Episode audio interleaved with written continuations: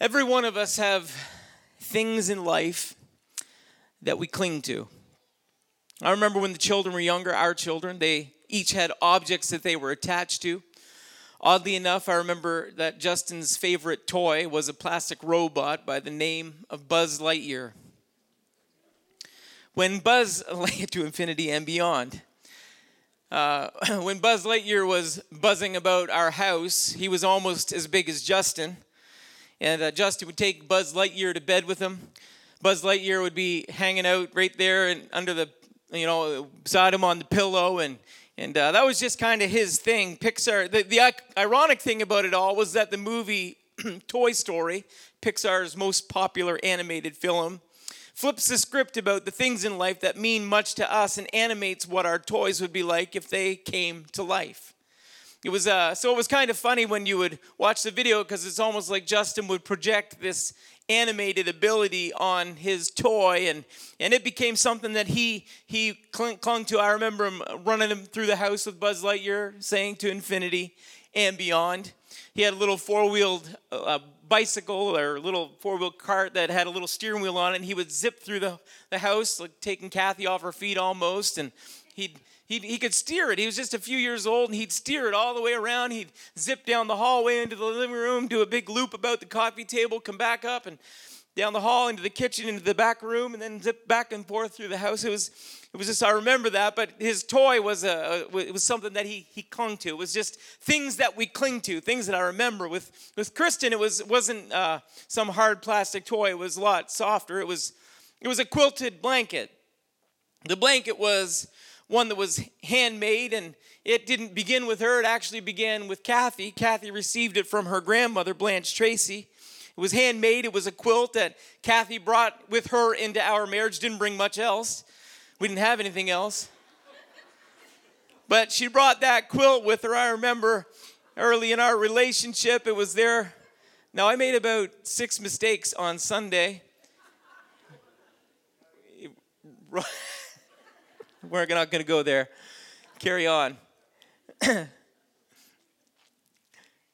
However, since Kristen became a little bit older, she gave it to Kristen when she was just, just a kid, and it became uh, something that Kristen clung to. It was the thing that she would cling to. It, it became an international blanket. Um, it got a new name. Its new name was Patchy. This is Patchy here on the picture behind. That's, that's uh, current, up to date, as of this afternoon photo of Patchy. Patchy the quilt. It's made its way um, to almost all of our family vacations. Patchy made its way all the way to Spain on a youth on missions trip. Made its way to Hawaii for Kristen's honeymoon. And now it's securely located in her new home in Indiana. It's it's more than just a quilt or a blanket. It's a as a matter of fact, the people that help us figure out how we think call it a security blanket. I don't know if you have a favorite blanket or a pillow or a plush toy from your childhood, and all the men are shaking their head no. And but if you do, don't fear, you're in good company. As a matter of fact, if you'll do a little digging online, you can find that there are those that examine the data that drives our lives. There's some people called live science, and they help us figure out some of the things that are physically connected to us. Scientists call these things that we cling to connected to our belief in essentialism. Before you rule yourself out of the equation because you, uh, you don't run around every day with a blanket like Linus, Let's unpack this just a little bit more. Essentialism is why we don't feel the same way about replacing a lost object, whether, now here's where it may ring home if you lost your wedding band. If someone just said, Well, I'll get you another one, it wouldn't mean the same thing to you. Now, it may be constructed of the same materials, it may be identical in design, it may have the same weight, same carat, it may, it may, be, it may be identical in every way, but you knowing that it's not the wedding band that you exchanged on your wedding day doesn't have the same sense of feeling. It, you, you can't, you have a difficulty exchanging the emotional attachment that you have for it. And some of the men are still kind of shaking their head. Let me, let me tell you, maybe another one. Maybe it's a vehicle that you've had for a long time. We have a vehicle in our family. It's called Old Blue. Old Blue's not worth fixing, but I recently spent a Saturday morning underneath it replacing the starter because maybe I'm a little attached to Old Blue. I don't know. But that's the reason why some of us hang on to those childhood toys or objects. They hold an emotional value to us, and it's hard to put into words the feeling that we have. It exceeds the physical nature of the object all by itself. Let's, let's move into our world a little bit. Let's think about your parents that maybe sold your childhood home, or your dad that sold that car that's been in the family for 30 or 40 years. If I think about my family in particular, there's a patch of ground. It doesn't, doesn't mean a whole lot to anybody else. It's not worth a whole lot by most standards. It's on the Kingston Peninsula, but for me, it's where my grandparents lived. It's where my dad was raised. It's where my father hunts and where we have our family cottage. It's worth more to me than its value. There's an emotional attachment. I, I, I'm clinging to that. And furthermore, my daughter and I aren't alone in our affection for what psychologists call a security or a transitional object. These are objects that people feel a bond with, despite the fact that the relationship is by definition one sided. The blanket cannot do one thing for my daughter, nor can the land for me. However, there is an emotional connection to it we get connected to things in our life that can never do anything for us. There are people that are connected to items and you are emotionally contracted to them. Our young people these days, they actually have a new term. They get connected to their phones because it's their point of connection. I've got mine with me at the pulpit. They have a term now for the fear of being without your phone. It's called nomophobia the fear of being without a mobile phone. And it's amazing that when we begin to uh, just kind of look at all these objects that connect us emotionally to a sense of safety, to a sense of community, a sense of family and security, but, but over and over again, we realize that they can't give back to us. And there are things, and, and you know, we're going somewhere tonight. Just hang with me for a little, little while. We're just introducing the subject. But we get connected to stuff that can never do anything for us spiritually. We get connected to our routines that have trapped us and locked us into places spiritually that we shouldn't or couldn't or wouldn't be if God, uh, if we heard the voice of God calling us out of that place but because it's what we've always done, it's become a safe place for us. It's allowed us to exist. But I, I feel a call in the Holy Ghost to come a little further. I, I feel a call in the Holy Ghost to kind of move into a brand new place. And, and I'm encouraged as I examine these times in scriptures that when people were willing to let go of their security blanket, when people were willing to release themselves from the strongholds that had them held back, God did some amazing miracles and God did some wonderful works for individuals. They moved moved into a brand new level, a brand new authority, a brand new opportunity. And I feel that call in the Holy Ghost is coming, but it's going to take us letting go emotionally of some things that are holding us back. There's a potential in the Holy Ghost that's in the room if we're willing to release ourselves from the things that have held us back. Maybe it got us to where we are, but it was just staging. God intended for us to get it here, but He doesn't intend for us to stay there with it. It's to move it out of the way so He can do the work that He wants to do in us. If you were to go into the chapel tonight, and I encourage you to after, if they're going to be trying to tear up some of the old flooring, and, and, and if you were to go in there right now, you'd find staging on three sides of the room. There's staging at the front, there's staging at the left, there's baker, baker staging around. That's just to help us construct what needs to be accomplished. The staging isn't intended for it to be there when we're done. None of us intend for that staging. Can I just tell you that God has allowed some things in our life to get us where we are, but we've become so comfortable with, it, with that and we've become so locked into that location or that place that we, we, we've, we've restricted the growth that God wants to take us into. God's intending for us to eat strong meat. I, I've had this seed of a sermon in my phone for the, the past few weeks, and, and it's this title, The Leftovers of an Encounter with Christ. Because sometimes we hold so tight to the things that we're emotionally connected to that we aren't willing to release it and watch what God does instead. The boy's lunch in John 6 and 9 was all that he had. Yet somehow in this encounter, the boy is willing to give it away. It's all that he's got. There's a crowd around him. Nobody else brought food except for the boy. He could see the, the lack in everybody else's life and say, Well, I'm going to hold on to this. But somehow he's willing to see that if he just releases himself from that thing, that all of a sudden God can do a miracle. And when he passed the disciples five loaves and two fishes, he watches as 5,000 are fed. But that's not even the end of the story. You can see Jesus almost smiling through the scripture when he asks his disciples to collect the leftovers. It's, it's recorded in all four of the Gospels, this miracle. The boy is dragging 12 baskets of food home, and everybody had to be asking, Where did you get all of the food? And the answer is just that when I was willing to release what I had in my hand, God did the miraculous with what I gave him. When I was willing to let go, God brought me into a brand new level, a brand new opportunity, a brand new place of the miraculous. That's what happened when I let go of the thing that I was holding on to the tightest.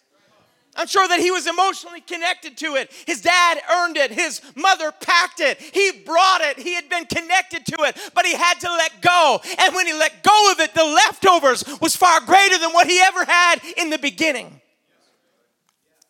There's always leftovers. There's always leftovers in scripture. There's a pile of grave clothes outside of a tomb with Lazarus' name on it because Jesus called him to come forth. He's still the resurrection and the life. But, you know, there's just those leftovers that got left behind in Scripture. And it's representative of the miracle that God wants to do in all of us. It's John chapter 5. There's a sheep market, a pool, and five porches. There's an angel there sometimes, and there's sick people there all the time. John 5 and 3 says that a great multitude of impotent folk, of blind, halt, withered, they're all waiting for a moving of the water. There's a crippled man that gets Jesus' attention and moves him with compassion. This man knows what it's like to be limited. He knows what it's like to be let down and be left alone. He said, I have no man to put me in the water. It says that Jesus saw him lie and he knew that he had been now a long time in that case. Can I, can I just stir us a little bit tonight and say there's some of us that have been a long time in the case that we're in right now. We've been a long time in the position that we're in right now, spiritually, emotionally. We've been stuck there. We, we just kind of, we've been spinning on the ice of the spirit. We just can't get out. Anybody get stuck in the last couple of days? We, we, just, we just feel like, well, this must be my lot in life. And, and if you think through the scripture, he'd been there now a long time in that case. He got comfortable with that location. I'm sure that he had his place on the porch that he was used to. He had his, his friends that he got accustomed to seeing every single day. He, I'm sure that his routine was, was so rigid that he, he knew exactly when he would get there and he, he knew exactly when he would be leaving. And I think just after a while, the opportunity was eclipsed by the routine and what was what had been given to him. He had been there such a long time. But the question still comes to him Wilt thou be made whole? Do you really want, I know you've been here a long time. I, I know it's been a while since you got to the stirring of the water. Everybody else seems to be getting the promise that you wish was yours. You watched the newcomer come and get in the pool and walk away with healing. You watched the newcomer come and leave with the miracle that should have been yours. You've been in this way a long time, but that doesn't mean that you're lost. It doesn't mean that God's plan isn't done. You're just, uh, there's a call in the Holy Ghost that's coming tonight. Will you be made? Made whole. I'm wondering if somebody would just hear the Holy Ghost calling. It's time. It's my time. It's my season. 2020, look out. Here I come. There's a crippled man that gets Jesus' attention. He, he, he answers him, Sir, I have no man. I, I've got nobody. The water's troubled. The angel's here. We're in the right location, but it's just time after time. It's season after season. It's season. It's week after week, month after month, over and over. Same thing over. and over again. Somebody gets there before me.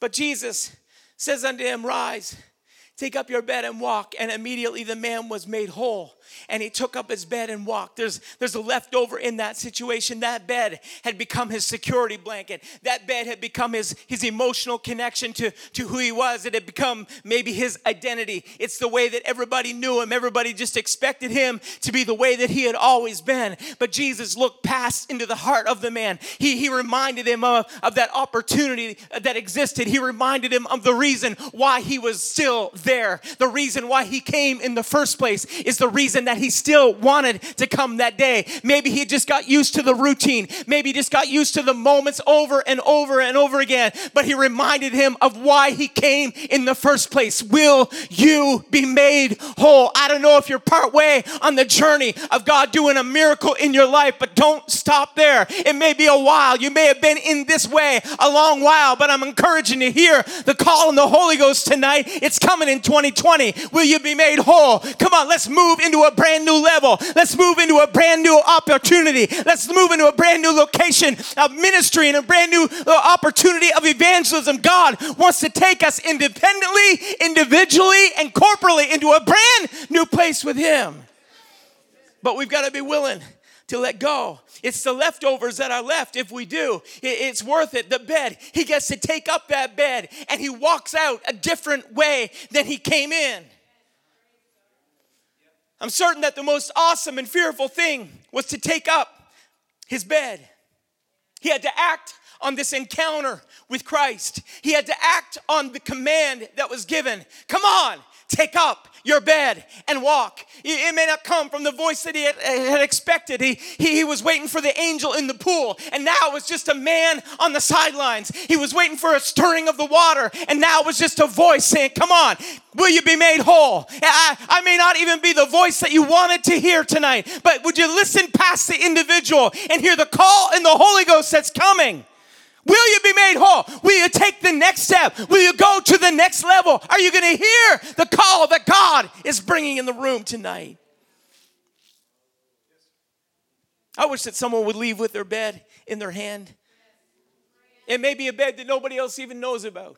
It may be uh, something that you are so connected to, but it's held you back. You, you don't even realize it until we begin talking about it tonight, until the Holy Ghost begins this moving in this room, and, and all of a sudden God begins to lower a veil over your spiritual man's eye. And you can say, uh uh you know what? I am living beneath my potential. I am living beneath the place that God has called me to. I'm not, I, I'm not there yet. I've got, I got some ways to go, but I hear that call in the Holy Ghost. I, I'm not willing just to lay here. I'm not just willing to, to wait in this location. I don't want to just stay in this place. I've got to go further. I've got to go deeper. There's higher places that God is calling me to. I, I don't want to stay on the bottom. I, I want to climb up the mountain. God, I want to see your glory tonight. I don't want to be satisfied with everybody else's experience. I, I don't want to be satisfied with someone just kind of encouraging me until we get a little flow of the Holy Ghost. I want a divine interaction. I want a divine encounter. I want a supernatural move of God until I leave different than the way that I came. I want to get off the bed tonight.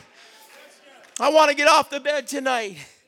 There's something about him walking out with that bed. There was power in his testimony. He, he, he looked like the man that got carried in, but now he was walking on his way out. Nobody saw him get in the pool. All they saw was an exchange with Christ. All they saw was this encounter of this individual. He was laying down, looking up, but next thing you know, he's walking out with a bed under his arm, no longer the same way that he was when he came in. Why? Because it was just a simple encounter. It's just a leftover. The bed, it's on the wall. It's a memorial of what was. It's who he was, but it's not what he is, and it's not who God called him to be.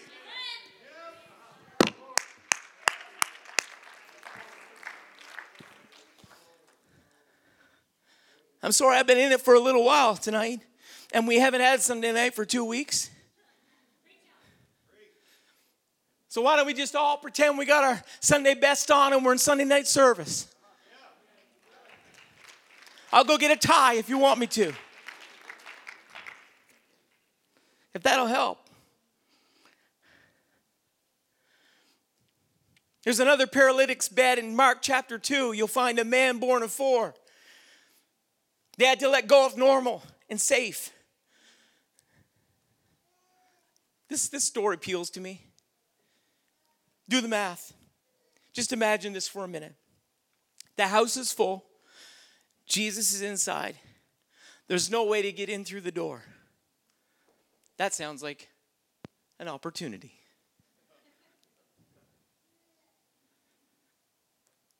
But not if you want to hang on to security and normal. Not if you want to hang on to routine and every day. Go through the motions. It's going to take stepping it up a notch. It's going to take, get the picture, climbing with a man on a bed that's crippled to the top of the house. Not stopping there. You're not going to be popular. You're not going to be proper. But you're going to the top of the house, and we're going to tear the roof off, and we're going to lower you down. And at that point, everybody says no, except for a few strange people. It appeals to me in some kind of make it work, red green sort of way. If they don't find you handsome, at least they can find you handy sort of way. It reminds me of Brother DeMerchant's memorial service.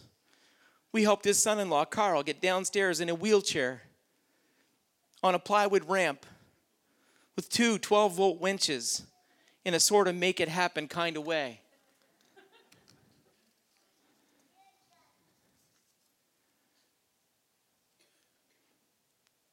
Sometimes you just got to step out of normal.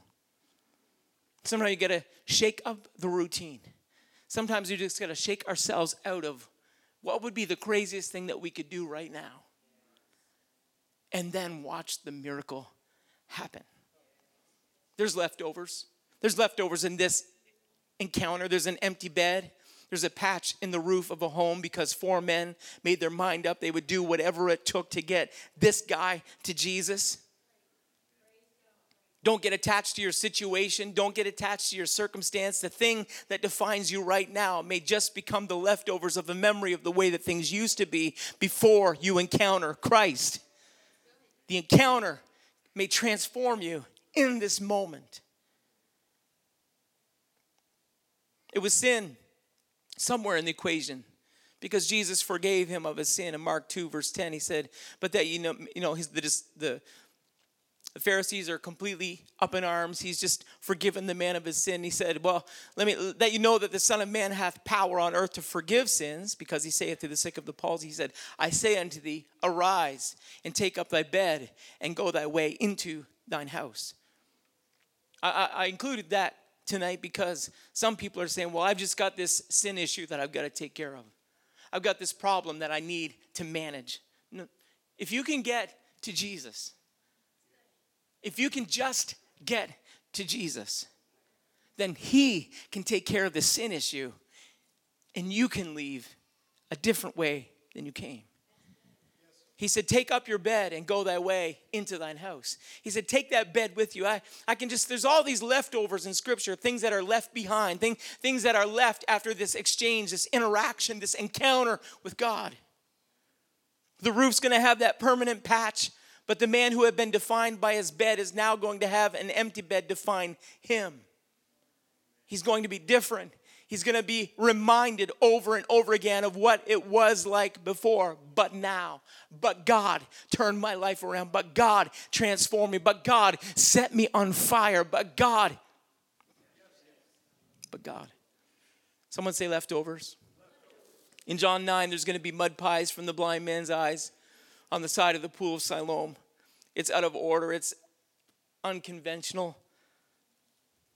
But you know what? Jesus healed the blind man. And now there's just these piles of mud beside the pool of Siloam. But there's a man that was blind, and now he sees. It's leftovers. It's, it's just, you call it collateral damage, you call it uh, extra spare parts. How many have ever put together something from IKEA and had spare parts?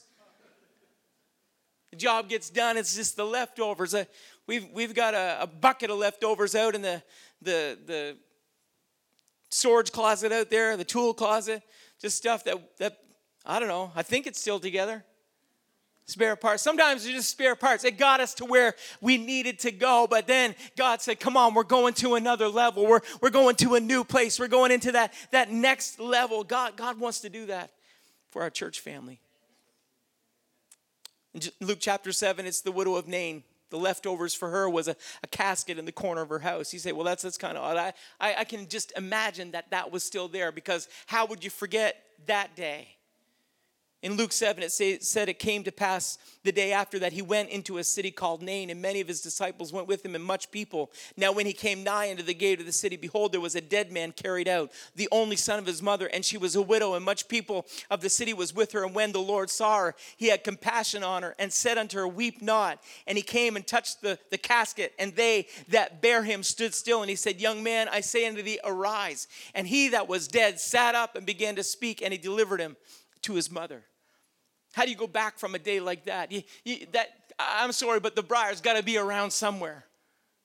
There's got to be spare that that spare part it's got to be sitting around somewhere in that, either in the house, it's got to be in the shed, it's got to be in the barn, it's going to, maybe it's on the front lawn. I don't know where she put it, but somewhere because her son that was dead is now standing in front of her. The leftovers of an encounter with Christ, it's a reminder day after day of what God can do. I, I'm wanting some of us that your situation right now, it feels like an impossibility. It seems like everything has died, it's dead, it's over with. But I, I just wish that God would move in this room in such such a miraculous way that, that by the time you leave tonight, your casket's not carrying you, but you're carrying it. You got it, come on, you got it on your back. It's not, it's not a, a source of, of defeat, it's not a, a source of discouragement or depression, but that casket is a source of celebration. It's a cause for rejoicing. It's leftovers of what you used to be, but you're not that person any longer, no longer dead in sin, but now I'm alive in Christ. I don't have to be that person any longer.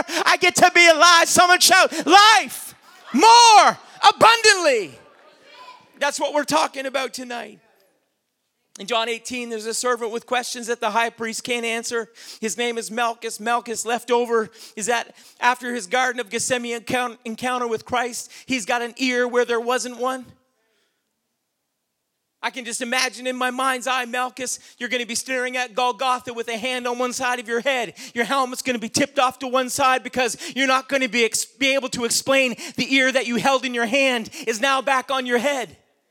Peter lopped it off, but Christ put it back on. Just an encounter like that. You, you, I'm talking about just an encounter with Christ. I'm talking about the opportunity that presents itself. Someone, you're, you're, you're so deaf to what the Holy Ghost has been saying and speaking, you don't know how you can hear, but God wants to restore that hearing. God wants to restore that back in your life. You say, I can't hear what everybody else is here. I can't hear what you're preaching about, Pastor. I wish you'd just let Jesus put, come on, put hearing back in. He that hath an ear, let him hear. Let him hear. The problem is we've just allowed the circumstance. We've, we've walked away with our ear in our hand. We've walked away with our impossibility defeating us. We've walked away not willing to listen for the voice of Christ. We've just said, well, there, that's over. It's all finished. I can't get any further than this. I, I'm saying if you'll just get an encounter with Christ, if you, come on, put put the ear back on. God will do that work. And what you couldn't hear through before, God can do the work in your life. Listen for the voice of the Spirit. God is speaking. I wish you just lift both hands for a moment. I'm almost finished, but.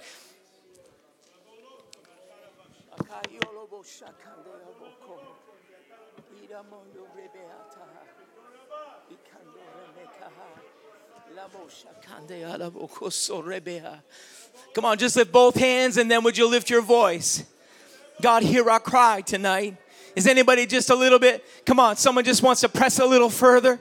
Someone just wants to step in. Someone just got, come on, there's just a little stubborn streak in you in the spirit. Just go a little deeper for a moment.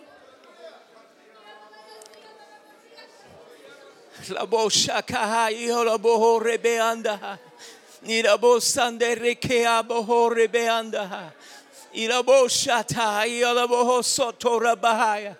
Alamondo Rebea Kahaya. Hallelujah, hallelujah.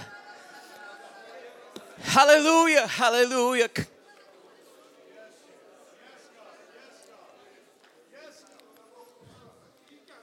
Come on, just, just press in for another minute. Something's happening in the Holy Ghost right now. Come on, every report that we hear about, whether it's China, whether it's Malaysia, whether it's, come on, it, it, overseas, the miracles that are occurring in the sea, uh, in the foreign field, I, I, am not content with it just to happen over there. I, I want it to be happening right here. I, we need it. Our world needs an encounter with Christ. I want some leftovers to be in the room.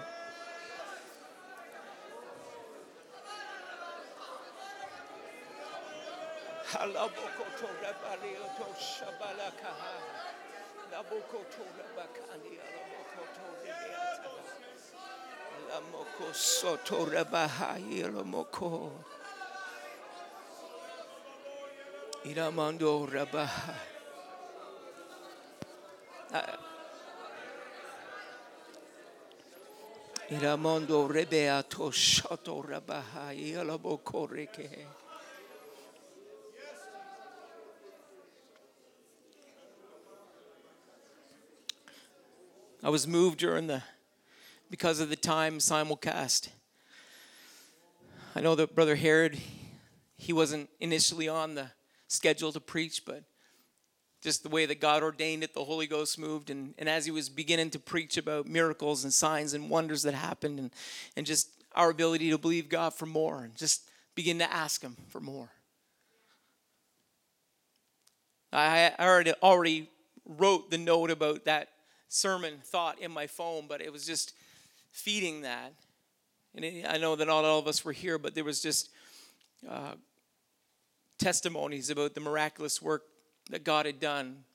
How that one of the young ministers that was on the crusade with Brother Herod and Brother Robinette, when he laid hands on an individual that had no ear, he said that when he moved his hand out of the way, there was an ear there where one had not been. And, and I know, I know right now, some of you, because you haven't heard that or didn't know that, you're grappling with the reality of that. Because it takes a minute for our faith to catch up with the fact of what God did.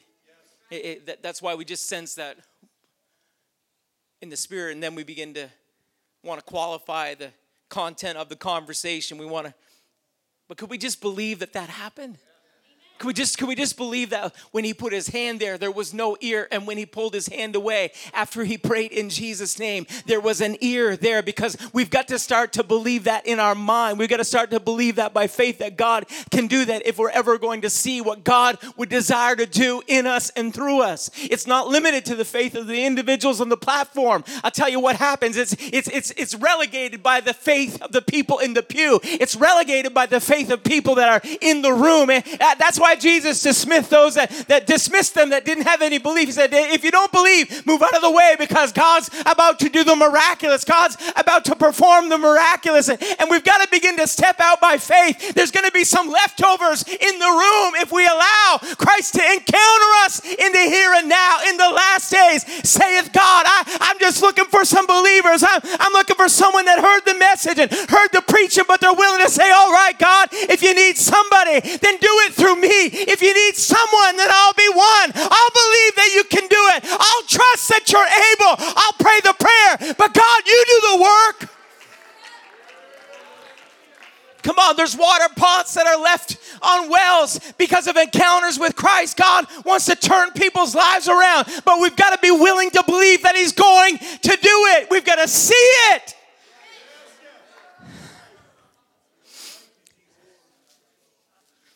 I remember visiting St. Joseph's Oratory 30 years ago. If you know me well, you know I have a bad memory. It's a wonderful thing sometimes, it's a horrible thing a lot of times.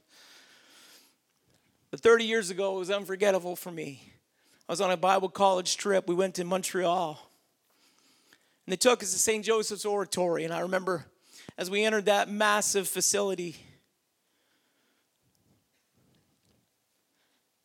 watching people crawl up the stairs on their knees and a dedication.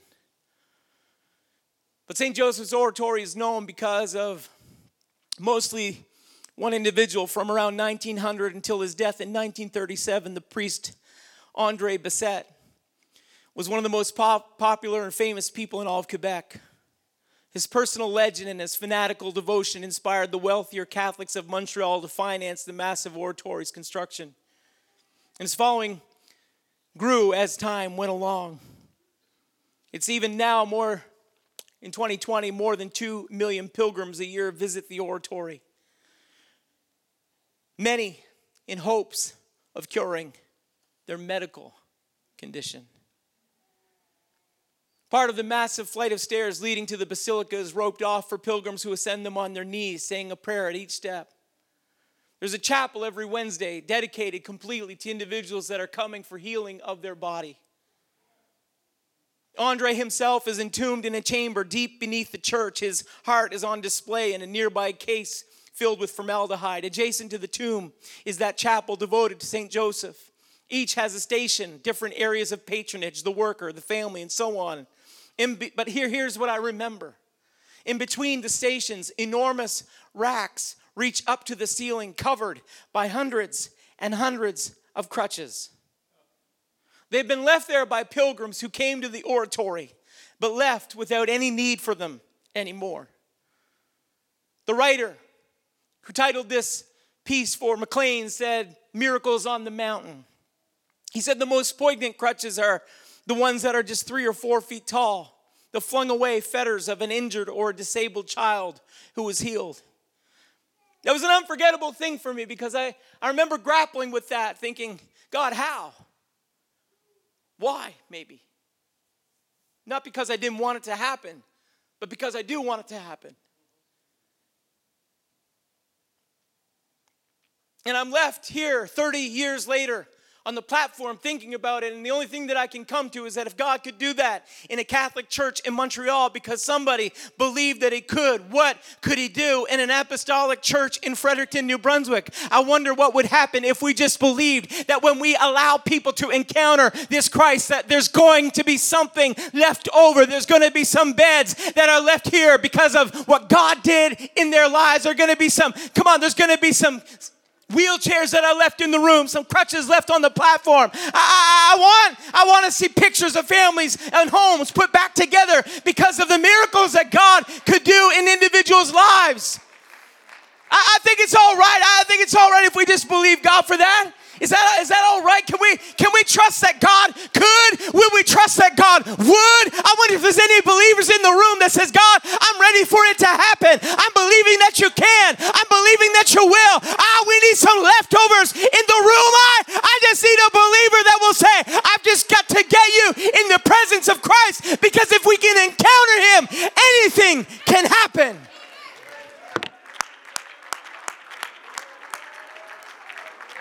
Oh, come on, we're, we're, we're getting there. I wish someone would just, come on, put your hands together. We've been talking about vision, preaching about vision. It's happening, it's occurring, it's birthing in our church, but, but we need to just take that next step further. We need somebody to get out of the boat. There's a call that's coming, and I wish someone would just walk on the water. I wish someone that would just step out of the comfort zone. I wish someone to just believe that God can tonight. We need some leftovers of encounters with Christ. We need some leftovers in the room.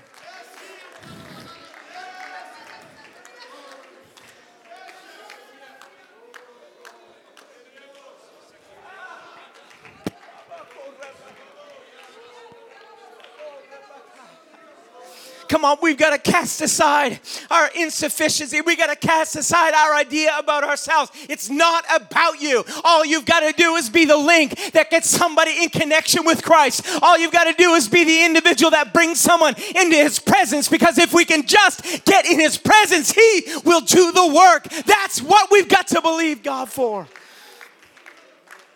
God, we want leftovers. Would someone just shout that? We want leftovers. We, we, want, we want water pots left on the altar, uh, people leaving not the same way that they came. We want crutches and we want wheelchairs. We want pictures. I, I, I'd love to see us have doctor's reports that we frame and put on the walls of our office of, of the miracles that occurred in just the moments where the doctors don't have any answers. The doctors don't have a clue how it happened. The doctors don't know, but they believe something occurred. I was talking to my neighbor. I called him this past week. He, he said his wife was in the hospital. I found out from another neighbor that she wasn't well. I, I gave him a call. I said, John, I just want you to know that, that we're praying for you, and I have been. I said, I want you to know we've been praying for your wife, and, And church, I, I, I wish that you'd remember her. But he said, you know, when she went in, they didn't expect her to come out. She'd gone, and I, I'm, I don't, I, I, I want to be confidential, but they just didn't, the expectation wasn't that she would have the opportunity to get back home. And he said the doctor came in when things turned around and he looked at her, no. And he said, you know, what's happened to you? She said, well, we, we've been praying.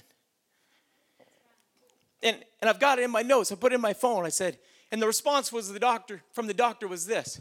Well, I don't know about that. No, sir. That's debatable. That's the words that he used. Well, that's debatable. And I wrote in my phone, I said, well, let's debate it then. let's debate it because it's not our facts or our, our uh, tell you what it is. It's a god that can. That's all i've got. I, I, I got a god that can and then all i got is a bunch of leftovers of miracles that have happened in lives I, i'm a leftover. I don't know about you but i'm a walking leftover of what happened when god moved into an impossible situation when the doctor said i'm sorry but there's no opportunity there's no hope. But but jack and cheyenne are still alive in 2020 why? Because i'm a leftover of an encounter with christ. It was just a simple prayer that my dad prayed. Didn't know how to pray, didn't have all the verses memorized, didn't have a prayer guide by step by step guide, but all he had was a belief that God could. That's all he that's all he knew. He just had this understanding. So I'm a leftover. If you need something to debate, here it is. 180 some pounds. Doing very well. Eat good every day, except on the Daniel fast. But if you want to debate it, let's debate it. God can. That's all I know. So if you want to debate it, why don't we have a debate? Here's living, walking, breathing proof in 2020 that God can when the doctor said he couldn't. And the only thing, the only thing that made a difference that we can point to, it wasn't an incubator, it wasn't a medical assistant. He just walked out and said, I'm sorry, I can't give you any hope. But the one thing that changed was a divine encounter with Christ, a simple prayer that pulled two kids, two pounds 14 ounces into the presence of God, and God did the work. That's what I know a divine encounter. And now we've got 182 and a half pound left over.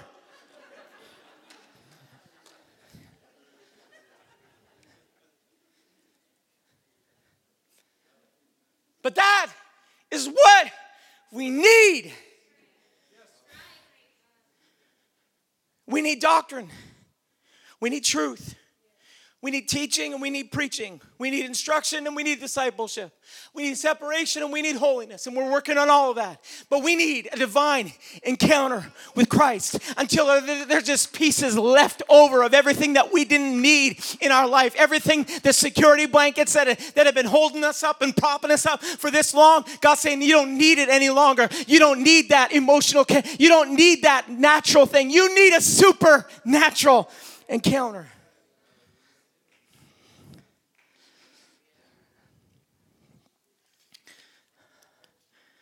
I'm finished, I guess. We need those leftovers. The only thing I wrote down was we need Peter's to get out of the boat, but I already preached it. We need Zacchaeus to come out of the tree. We need disciples to throw down fishing nets and hear the voice of the one calling, Come on, follow me, and I will make you fishers of men. Why? Because he knew if we can just get humanity in connection with me, if we can just have an encounter, the boats are going to be left at the seashore, the nets are going to erode away.